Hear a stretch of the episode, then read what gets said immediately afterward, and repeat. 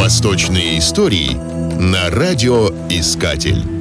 Законоположение о взимании налогов в арабском халифате было основано на трудах теоретиков и сводах мусульманских хадисов правил. Здесь они выглядели весьма ясными и простыми. На самом деле, налогообложение Арабского Востока было чрезвычайно запутано. Более-менее ясными были чисто мусульманские сборы. Подушная подать с христиан и иудеев и налог в пользу нищих с мусульман. Эти и остальные налоги собирались ежемесячно, но так было только в городах. При сборе налогов с земледельцев восточным правителям пришлось считаться с временами года и со временем сева и урожая. Дело в том, что принятый на мусульманском Востоке лунный год не совпадал с солнечным.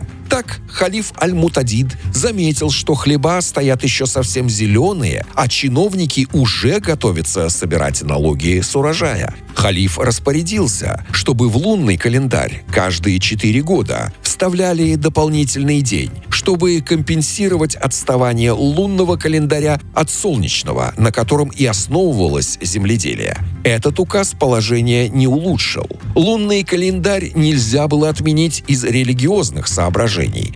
И параллельно существовали два календарных года различной длины, что вызывало невероятную путаницу в бухгалтерии.